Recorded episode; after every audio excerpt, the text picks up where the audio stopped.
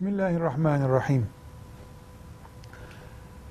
Kendi helal parasıyla bir Müslüman kurban kesmek için bir hayvanı satın alırken, o hayvanın satıcısının onu krediyle veya başka bir parayla alıp almadığını araştırmak zorunda değildir. Kendi parası helalse, hayvanda çalıntı, gasp edilmiş bir hayvan olarak ilan edilmemiş bir hayvansa onu satın alabilir.